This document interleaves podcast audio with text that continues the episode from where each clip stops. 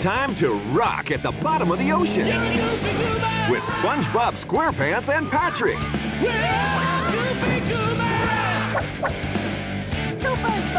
Soak up all the action and play the SpongeBob SquarePants movie video game out now. Ahoy, mateys, and welcome aboard to episode 131 of I'm Ready, a SpongePod Squarecast.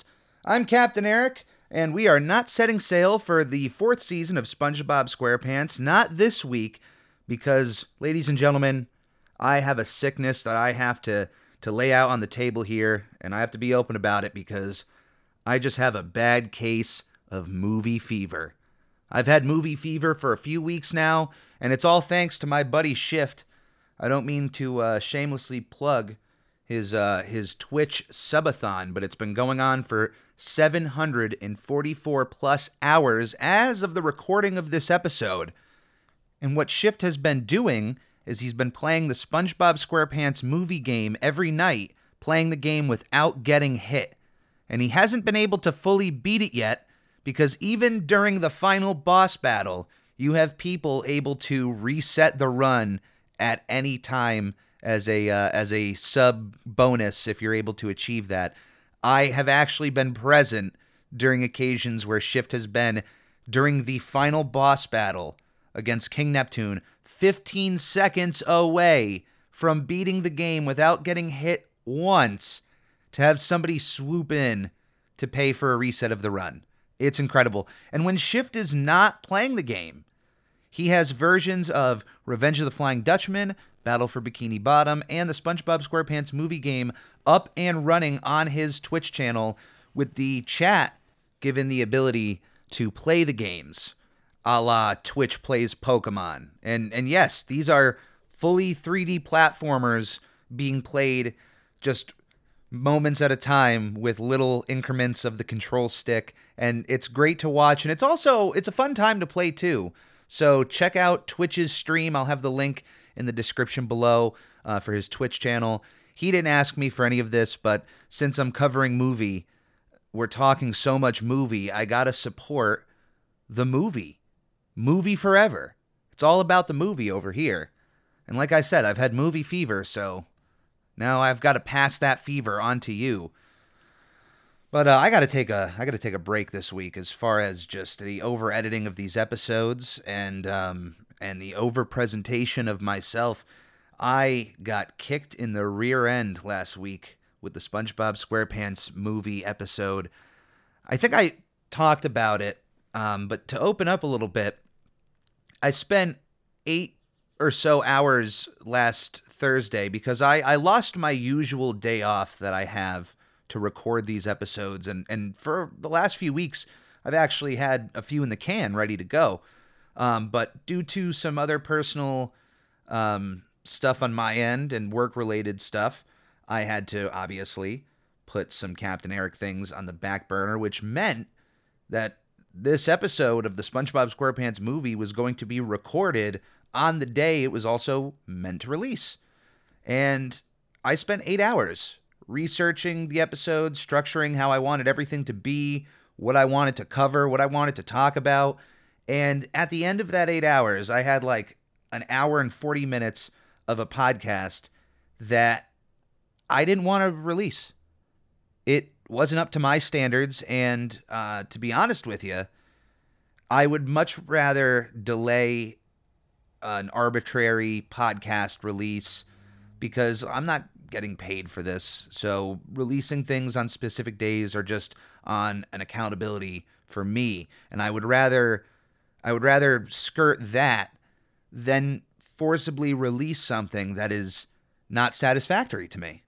If that makes sense. And I hope anyone out there can appreciate that and can understand that. So uh, I I just dumped it and I said, you know what, I'll do it the next day.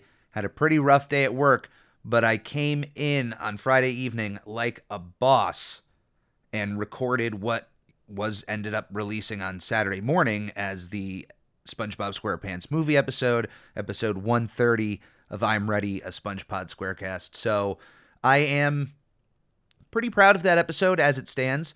I went over a lot with the movie, with myself personally, and it was like, as I said in that episode, almost impossible for me to talk about the SpongeBob SquarePants movie because it was just so intertwined of this really weird and difficult time in my life. Uh, but just to give you a little bit of an epilogue to that story, after middle school, I had a pretty successful time in high school. Didn't really deal with any bullying, didn't have any social issues, and I certainly didn't have any academic issues. Uh, sure, I would piss off a teacher here or there for for whatever reason, and there's certainly stories to pull from from the times of Captain Eric in high school, but that's for another time.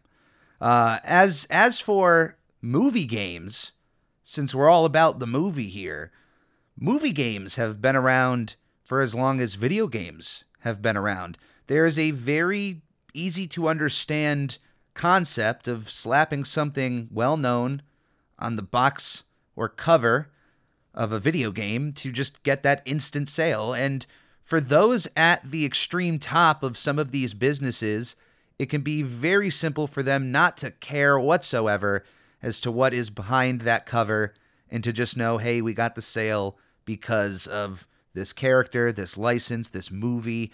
That's all that matters. Now, in the realm of games based off of movies, there are certain degrees as to how these games are produced and developed. Sometimes a video game developer can get a license from a movie and it's not to coincide with any sort of specific release, and they can make that game as good or polished as they desire it to be and can release it to fanfare. Games like Rockstar's version of The Warriors, for example, released far after the original movie and is built using some of what they know of Grand Theft Auto into an incredible movie based video game. And there are other cases where video game developers are given little to no time to produce whatever they can to coincide with the release of a movie in theaters. Video games like Charlie's Angels and Catwoman, notorious movie based games that, as mentioned, were just kind of thrown on to these developers. And in some other cases, these movie studios give little to no information to these game developers and just expect them, like, hey, look, you have the license. Here's some tidbits of information. Make the game just make whatever. Get something out in stores so that people know that this movie also exists. And we all make money. And that's all that matters at the end of the day, right? well, of course, you need money to survive to a certain extent. Uh, or you could just live off of the land completely. There are those off of the grid that do not need the currency of the land. And hey, more power to you if you're out there surviving out there like that. But uh, uh, yeah, you, you understandably need money for the most part, but there's this over need for profit that comes into play where they kind of just throw so much at the wall to see what sticks. And at the end of the day, as long as you buy their product, it, it doesn't really matter. Other than in the fact of one of the most notorious movie based games of all time, I'm sure with that buildup, if you're an avid gamer at all or you're familiar with video gaming, in any capacity. One of the most notorious movie based games is E.T., the extraterrestrial, for the Atari 2600. This game was released in 1982, and, and just for perspective's sake, this game was developed by one man who was given very little information about E.T. and had five weeks to develop the game to get it ready in time for the 1982 Christmas season. Howard Scott Warshaw designed the entirety of ET, which on the surface, you can look at this game and go, wow, this is a terrible video game. But if you actually learn how to play it and how the mechanics work, it really is not the worst video game of all time, nor should it even be considered one of the worst video games of all time simply because of the game itself. There are certain perspectives to that angle that need to be attributed because there are massive AAA games that have hundreds of thousands to millions of dollars dumped on them with plenty of time to only have them release like a wet fart in church.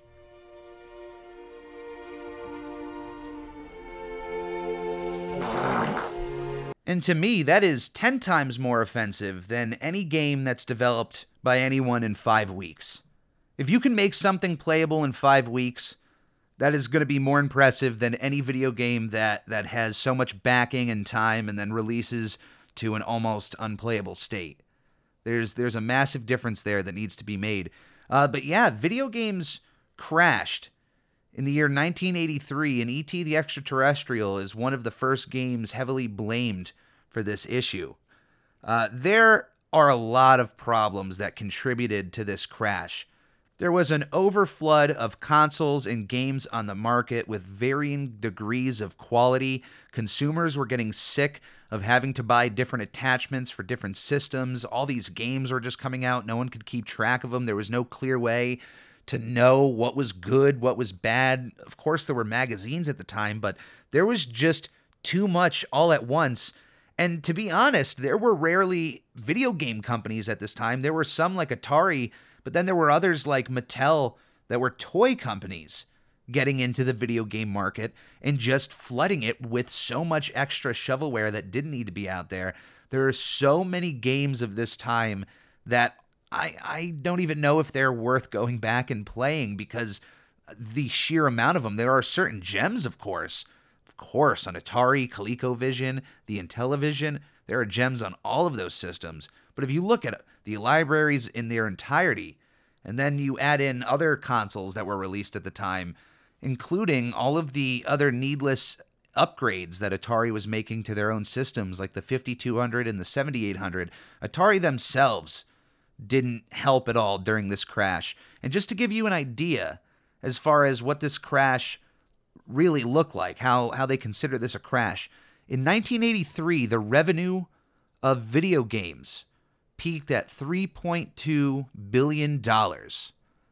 Whereas two years later in 1985, the total revenue peaked at $100 million, 97% in a two year period. People were sick of video games, and in 1985, Nintendo came into America. Who, once again, Nintendo, also a toy company that eventually got into video games, so it's not like it's unheard of elsewhere in the world. But Nintendo comes in and says, hey, look, we're a video game company 100% now. We don't really make toys anymore. And we have a certain level of quality that we're going to bring to the table. And here's our seal of approval, which was that big gold seal that you would see on the front of every single officially licensed NES game and Super Nintendo game. Of course, there were a bunch of other companies that tried getting in on the uh, on the NES and Super Nintendo bandwagon, but for the most part, Nintendo had a stranglehold on what games were being released on their systems, and that helped bring the video game market back up into the mainstream. That and the the addition of Sega coming in big with the Sega Genesis into North America, really bringing uh, a massive wave of heat to the market with Sonic the Hedgehog. And that was an exciting time to grow up in you know, when I talk about growing up in the 90s, one of the first things I usually like to talk about is is the animation of the 90s. Whether or not it's just Nickelodeon, but what was going on on Cartoon Network, even what was happening behind the scenes at Disney, the 90s was an exciting time for animation. And second to that, I always love talking about what the video game scene looked like throughout the 90s. It was an exciting time from Nintendo versus Sega, Mario versus Sonic, to Sony coming in with the PlayStation. Oh my goodness, here's Crash Bandicoot and Solid Snake. Then the N64. There's so much love there. And especially one of the things that I like thinking about going back to that time is some of the video games I played, including some of the licensed games I played, which is really funny going back to last week's episode because if you remember, a few of the other animated movies I had mentioned about being some of the greatest of all time that I would I would objectively tell you are better than the SpongeBob SquarePants movie, but then subjectively I wasn't sure why I preferred SpongeBob.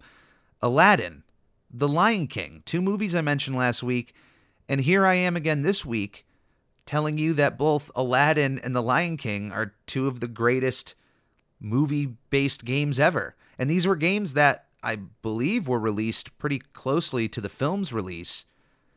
And if you haven't played any of them, I, I can't recommend them enough. In fact, there is a, a set that's out right now that includes all versions of Aladdin, all versions of The Lion King, and all versions of The Jungle Book from the Super Nintendo, the Genesis, all their Game Boy versions.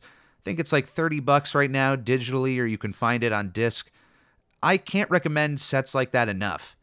And especially being able to play those games with a rewind feature and being able to save wherever you're uh, you're at. And also another thing about those games, if you are unsure of how to get past a certain part, you can just watch a a playthrough of the game and then just start playing at any point in time. So if there's this certain point in a level that is just difficult, you can decide to watch it being played the right way, and then you can just continue playing from past that point. It's an incredible set. There are incredible games, two games that I've played at nauseum, and and here I am bringing up Aladdin and The Lion King in the same realm as SpongeBob SquarePants, and specifically the SpongeBob SquarePants movie which is certainly ironic. But what's not ironic is that the SpongeBob SquarePants movie game is certainly among the rare group of video games that were released pretty much alongside their theatrical counterpart and that are relatively good. Usually in this realm, there's not so good fanfare to be found. There's not many games that were rushed to market to coincide with a film's release that came out on the other end really good. Like a game that you would actually recommend to people. Usually, if you're a fan of something, you can trudge through the worst of the worst and it's okay. If you're a fan of Charlie's Angels, if you're a fan of Catwoman, you could probably play those games. You could probably push through them and enjoy them to a certain extent. I mean, I have certainly been there and done that with um, with certain licensed games where they were at least good to a certain point to play through them either fully or to complete them 100%. Obviously, I do have a uh, a threshold. I have a line in the sand, and if it is completely unplayable, or it's boring, or it's not fun, I, I will call it quits. The SpongeBob SquarePants movie game is not a game that you would have to call it quits on, and it's not one that you would even necessarily have to push through to continue to the end or to complete because the movie game is actually really good.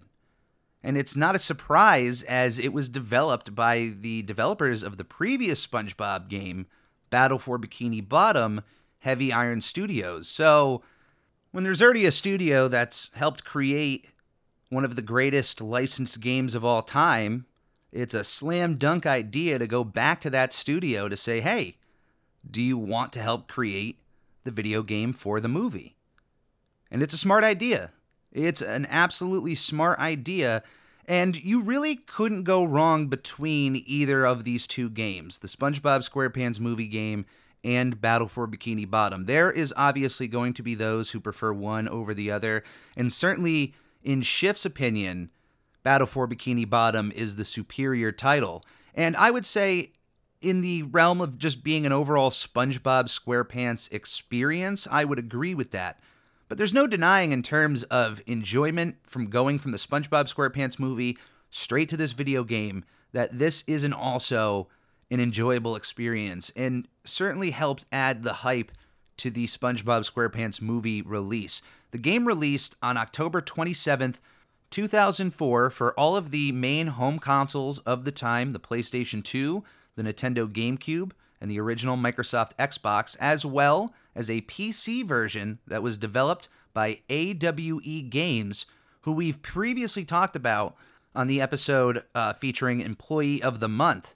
They are the developers of that point and click adventure game, and they returned this time with a point and click adventure style game based off of the SpongeBob SquarePants movie. Now, I unfortunately haven't been able to get that game playable on my computer and it's the one SpongeBob game up to this point I have yet to play. So, in the interim, I'm mainly going to be talking about the SpongeBob SquarePants movie game that was released for the home consoles, as well to mention the Game Boy Advance version that was developed by WayForward Technologies, which I have dabbled in and is a fun platformer in its own right. A lot of these Game Boy, Game Boy Advance SpongeBob games are really simple to pick up and play and to enjoy.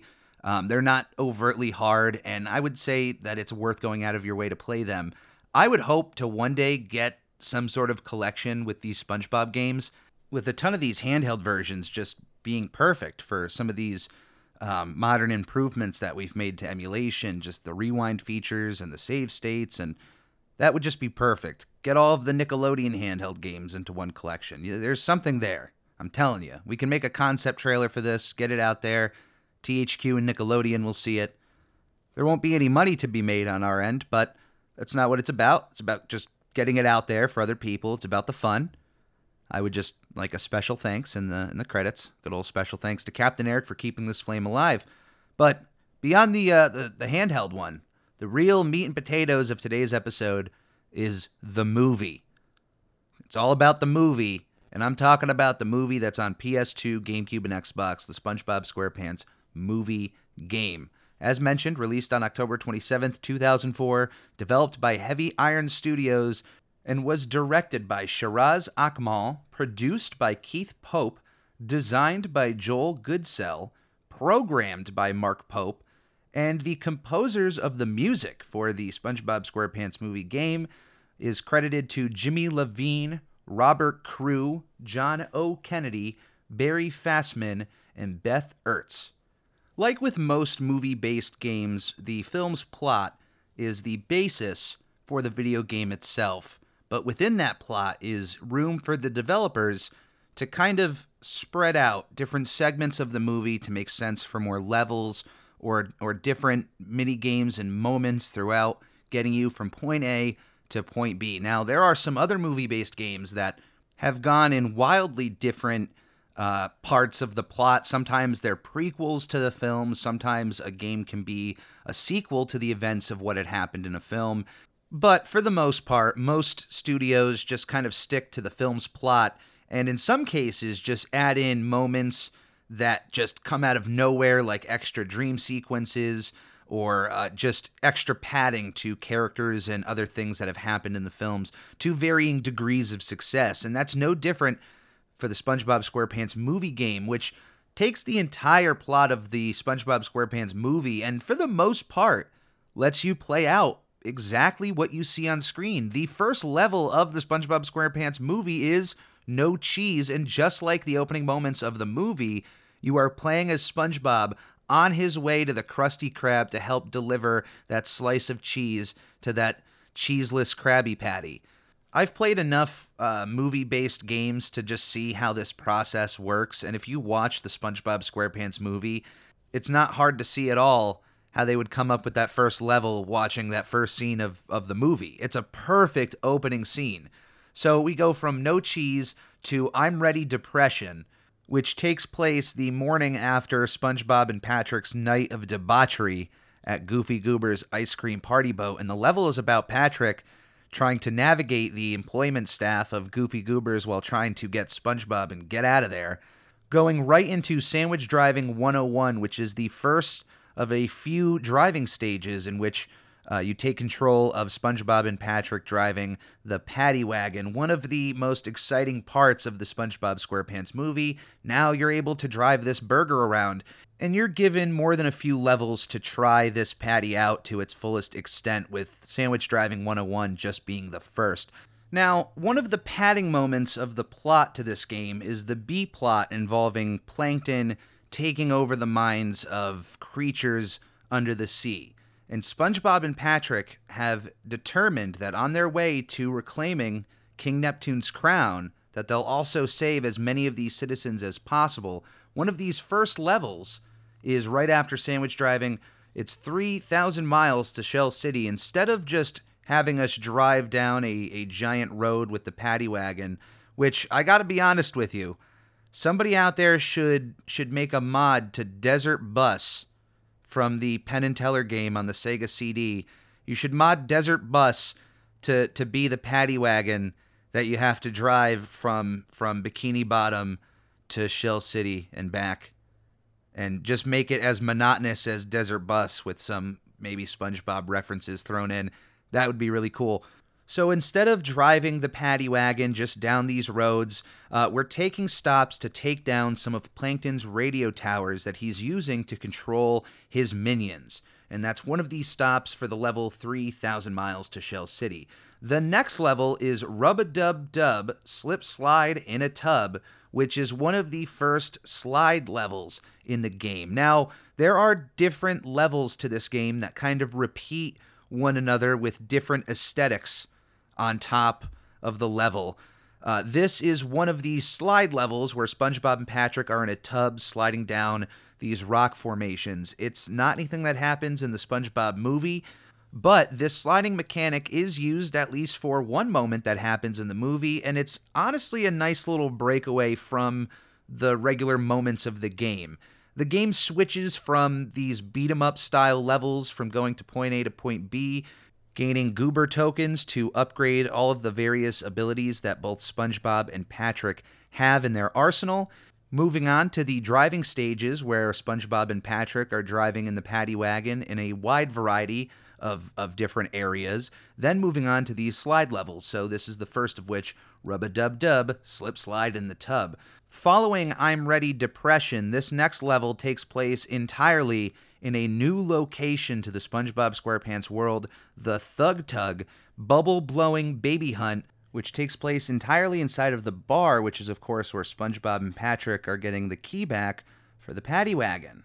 And now that I've mentioned that, it's time for another driving stage, no weenie parking any time, which is all about SpongeBob and Patrick trying to get through some gates that are along their way onto Shell City and you got to use the paddy wagon to get around the bar to obtain five keys to unlock the gates.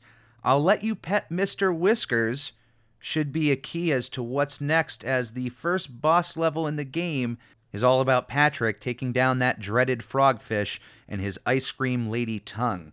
Rock Slide is next, all about SpongeBob and Patrick sliding down the slopes of the monster trench and reaching the bottom while avoiding all of the monsters. So See, they include a sliding level into a moment in the uh, in the movie. Although SpongeBob and Patrick just fell all the way to the bottom of the trench, but this is a nice little little difference maker here to add in some padding to the story.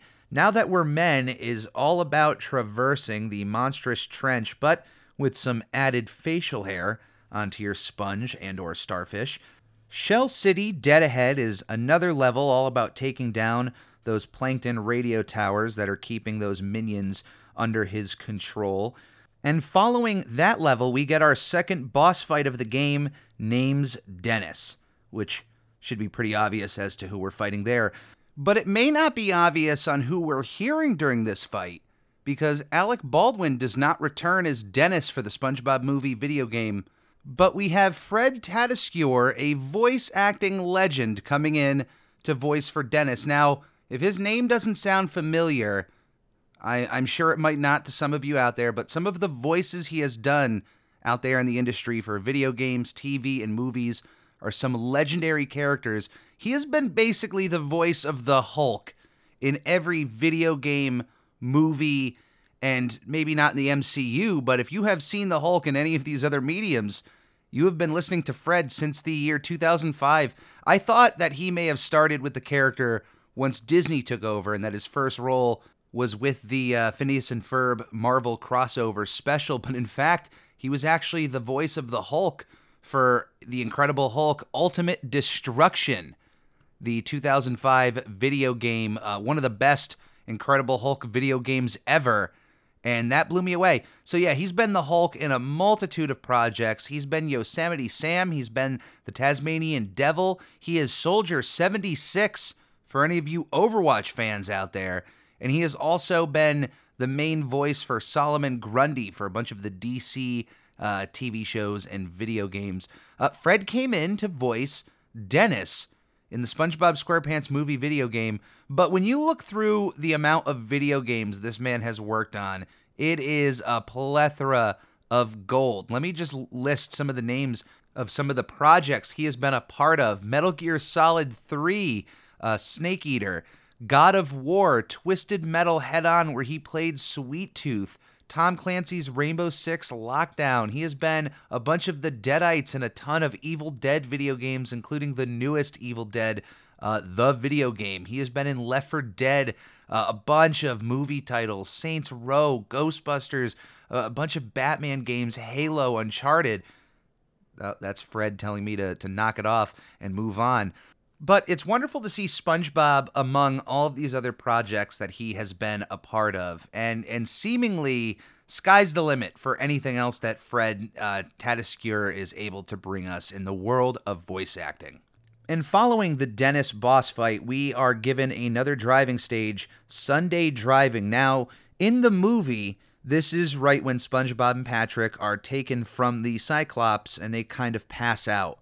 So, in between the time of them getting well, fish napped, and before they wake up inside of Shell City, SpongeBob and Patrick have this dream where they are driving the paddy wagon inside of this goofy goober inspired world where they are driving after the goofy goober himself. It's one of my favorite little levels of the game. It's just those moments you can take away from the plot and just enjoy some of the new moments and and really let the developers explore their creativity a bit. Uh, I I like moments that can deviate from the plot in a, a smart way, and uh, I'm glad they took advantage of this moment where the characters were kind of out. Google Eyes and Smelly Knickknacks is the Shell City level, and I would say is the most disappointing level for me personally.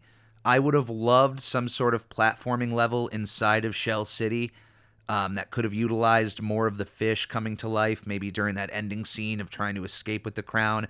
Instead, we're given a sliding stage in which SpongeBob and Patrick are riding in a comically small version of King Neptune's crown, pretty much almost the same size as the bathtub that they've been riding in for the entirety of the game, almost like it was a swap out. But that would make a lot of sense and would be really understandable uh, and to get the most out of this sliding mechanic. But you're in this crown and you're sliding along these colored hoses all throughout Shell City, avoiding the Cyclops as he pops around ever so often. And it's really a cool sight to see the Cyclops, especially the size of him compared to SpongeBob and Patrick. Uh, after this level, we get to Dennis Strikes Back. Now, I do have to mention that in pretty much all versions of the game, David Hasselhoff is really not mentioned by name other than anytime they try to say his name, it gets bleeped out as if the characters are swearing. And it's a really funny in universe joke that they made here as to the fact that they can't just continually say David Hasselhoff, and for that matter, even use his likeness. Now, in all versions, there's mention of just this legendary lifeguard from television being the one to save SpongeBob and Patrick at this moment. And there's different designs to how this character is portrayed across all versions of this game. But either way, the Hoff comes in to save the day, and we are on to our next level, which takes place entirely on the back of David Hasselhoff. Uh, Dennis Strikes Back, which is, of course, the next boss battle of the game, taking place entirely on the back of the Hoff. Welcome to Planktopolis. Minions is the next level all about SpongeBob and Patrick traversing Planktopolis as they make their way to the Krusty Krab 2. We get our final driving stage of the game, Drive of the Knucklehead McSpazatron, with the two goofy goobers making their final drive all the way to the Krusty Krab 2 to finally take on King Neptune and Plankton for the final level, Turn the Tables on Plankton.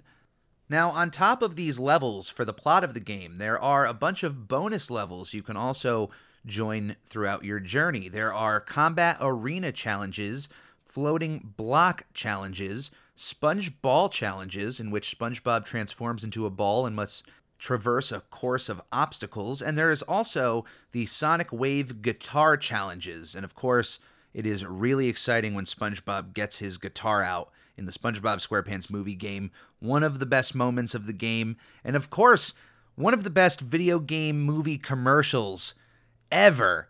Just smartly utilizing Goofy Goober Rock in all of its advertisements throughout television and elsewhere. Uh, you couldn't escape the advertisements for this movie. A few little tidbits of information I want to bring up from behind the scenes. If you play the PC version of this game, the point and click adventure version, there's not only a mention to the show here, a little reference to Flats the Flounder. If you find yourself in Squidward's house, just go and look at the chalkboard where Squidward has written down his new number that he's trying to keep away from SpongeBob. And Squidward, right next to this, has either drawn Flats the Flounder beating up SpongeBob or Flats drew it himself and Squidward has just kept it on there. But he has a little arrow pointing to that and saying, I've changed my number uh, of, to avoid him, and points over to SpongeBob. So a nice little nod there to Flats the Flounder. But one of my favorite little Easter eggs in the SpongeBob SquarePants movie uh, PC game, which even though I had mentioned I had not played it, this Easter egg in particular has made the rounds if you are a fan of, of classic PC games in general.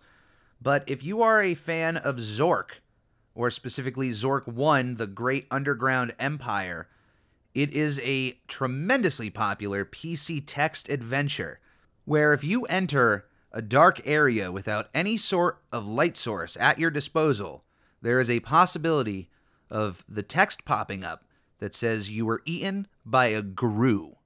G R U E. Now, this is a text based game, so by reading that, you are left to your own imagination as far as to what a grue looks like and to be eaten by one. What does that look like? Well, in the PC SpongeBob SquarePants movie game, during the fifth chapter of the game, if SpongeBob tries to go further into the trench too soon, a bit of text pops up with SpongeBob saying that it's too foggy to see, I could get eaten by a grue.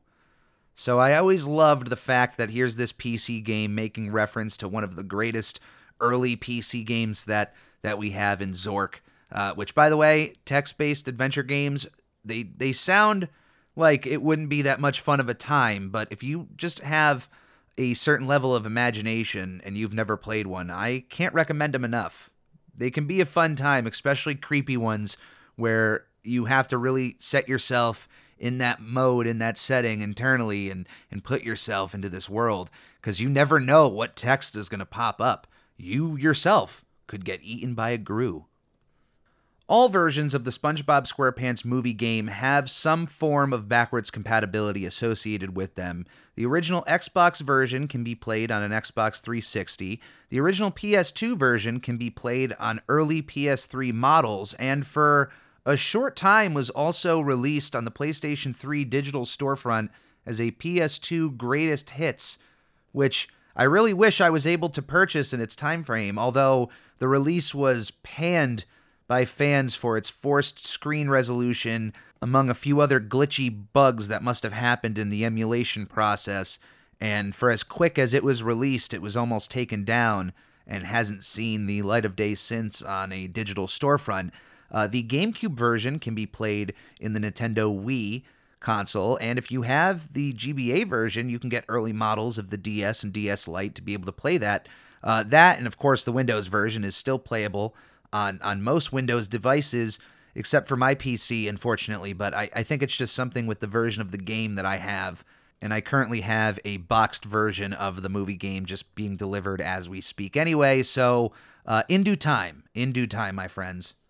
As far as my final thoughts are, at least for this episode of the Squarecast, the SpongeBob SquarePants movie game is an absolutely great companion to the movie itself. It's up there with Spider-Man 2 as a game that I know was released in the in the time frame of the film coming out and it's a game that I could I can stand next to and say, "Hey, if you really liked that movie, I think you will really enjoy this game." And even outside of the movie's enjoyment, this is still a fine SpongeBob SquarePants experience. There are moments in this game that you're not going to find anywhere else because things like Goofy Goober couldn't even be mentioned in the video games for the the time frame of like 14 years since the movie had come out before they were allowed to. There was some sort of firewall in between Paramount Pictures and Nickelodeon movies and then Nickelodeon animation. What were they allowed to to mention as far as these characters and and locations that were specifically created for a film? I I don't know to the extent of those uh, those contracts, but Uh, if you were a fan of any of those locations from the SpongeBob movie, or even now going and seeing any of the episodes that take place at Goofy Goobers, there's not many video games that we can point to that also feature levels that take place at Goofy Goobers or the Thug Tug or even Shell City. But here we have the SpongeBob SquarePants movie game. As far as a rehydrated version of this ever happening or ever seeing the light of day, I certainly would like to see what an updated visual version of the SpongeBob SquarePants movie game would look like, especially Shell City, like a level like that. Since we don't get a full fledged level, I would love to see the effort to the to the design of that sliding level in in a rehydrated sense. Um, I certainly would be interested to see levels like Sunday Driving and what those go through with an entirely new HD lens. And I think overall it would be a fun release to see. I don't see it ever happening though.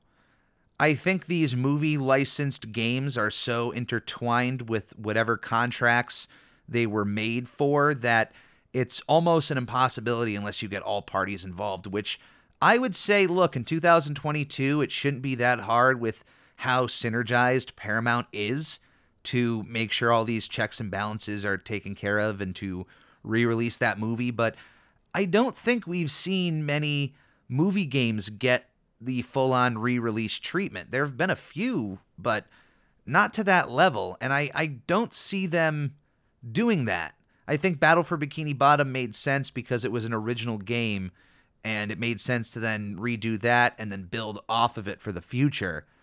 Um, but I would at least like to see the original movie game get re released in some sort of digital sense alongside some sort of collection.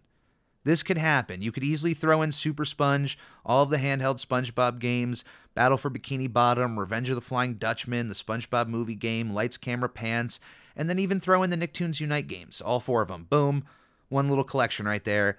That sells you uh, a lot of copies. A lot of copies, I promise you. But if you are not already subscribed to the Captain Eric YouTube channel, make sure you do so, as well as following my two Twitch channels. I have SpongeBob Podcast, which will be for any big special live I'm Ready events. Uh, nothing that I have right now, but it's it's there for the future. So if you if you have a Twitch account, go follow SpongeBob Podcast as well as the Captain Eric. I will have both of those Twitch accounts in the uh, podcast description below. Uh, when I eventually get into live streaming, I'm mainly going to be on YouTube, but if I can find the the means to just stream on both of those platforms, then I will do so. And since I've mentioned Twitch and we're talking so much about movie on today's episode, I implore you to go and follow Shift on Twitch the uh, the link to his uh, Twitch channel will be in the podcast description. As of the recording of this episode and the release, his Twitch subathon is still ongoing. If you join it during the during the day afternoon time Eastern Standard Time, you're bound to find a virtual playthrough of one of the uh, SpongeBob platforming games, and you can even join in yourself to help get through the games in their entirety. And during the evenings, you will find Shift playing the SpongeBob SquarePants movie game without getting hit. And it's a very fun time. We listen to classical music. I'm usually in the chat for most nights, so you should come on by and hang out. But that is going to be this week for the Squarecast. Uh, I appreciate our time together. Thank you for being a part of the Ready Crew. You can reach Captain Eric at spongepodpodcast at gmail.com. You can also follow me on Twitter at I'm Ready Podcast and on Instagram at SpongeBob Podcast. Please check out my other podcast this week in Nickelodeon history, dropping every Sunday on most conceivable podcasting platforms. And don't forget to subscribe to the Captain Eric YouTube channel. You can also purchase new and updated merch at the Redbubble link either in the podcast description or in the link from any of my socials. Anything that comes in through my projects go directly back into my projects and it's always appreciated. As always, please stay safe, be kind to one another, and come aboard again to another episode of I'm Ready, a SpongePod Squarecast. A hero no one ever imagined must save the world from an unspeakable evil and protect life, liberty, and the pursuit of Krabby Patties.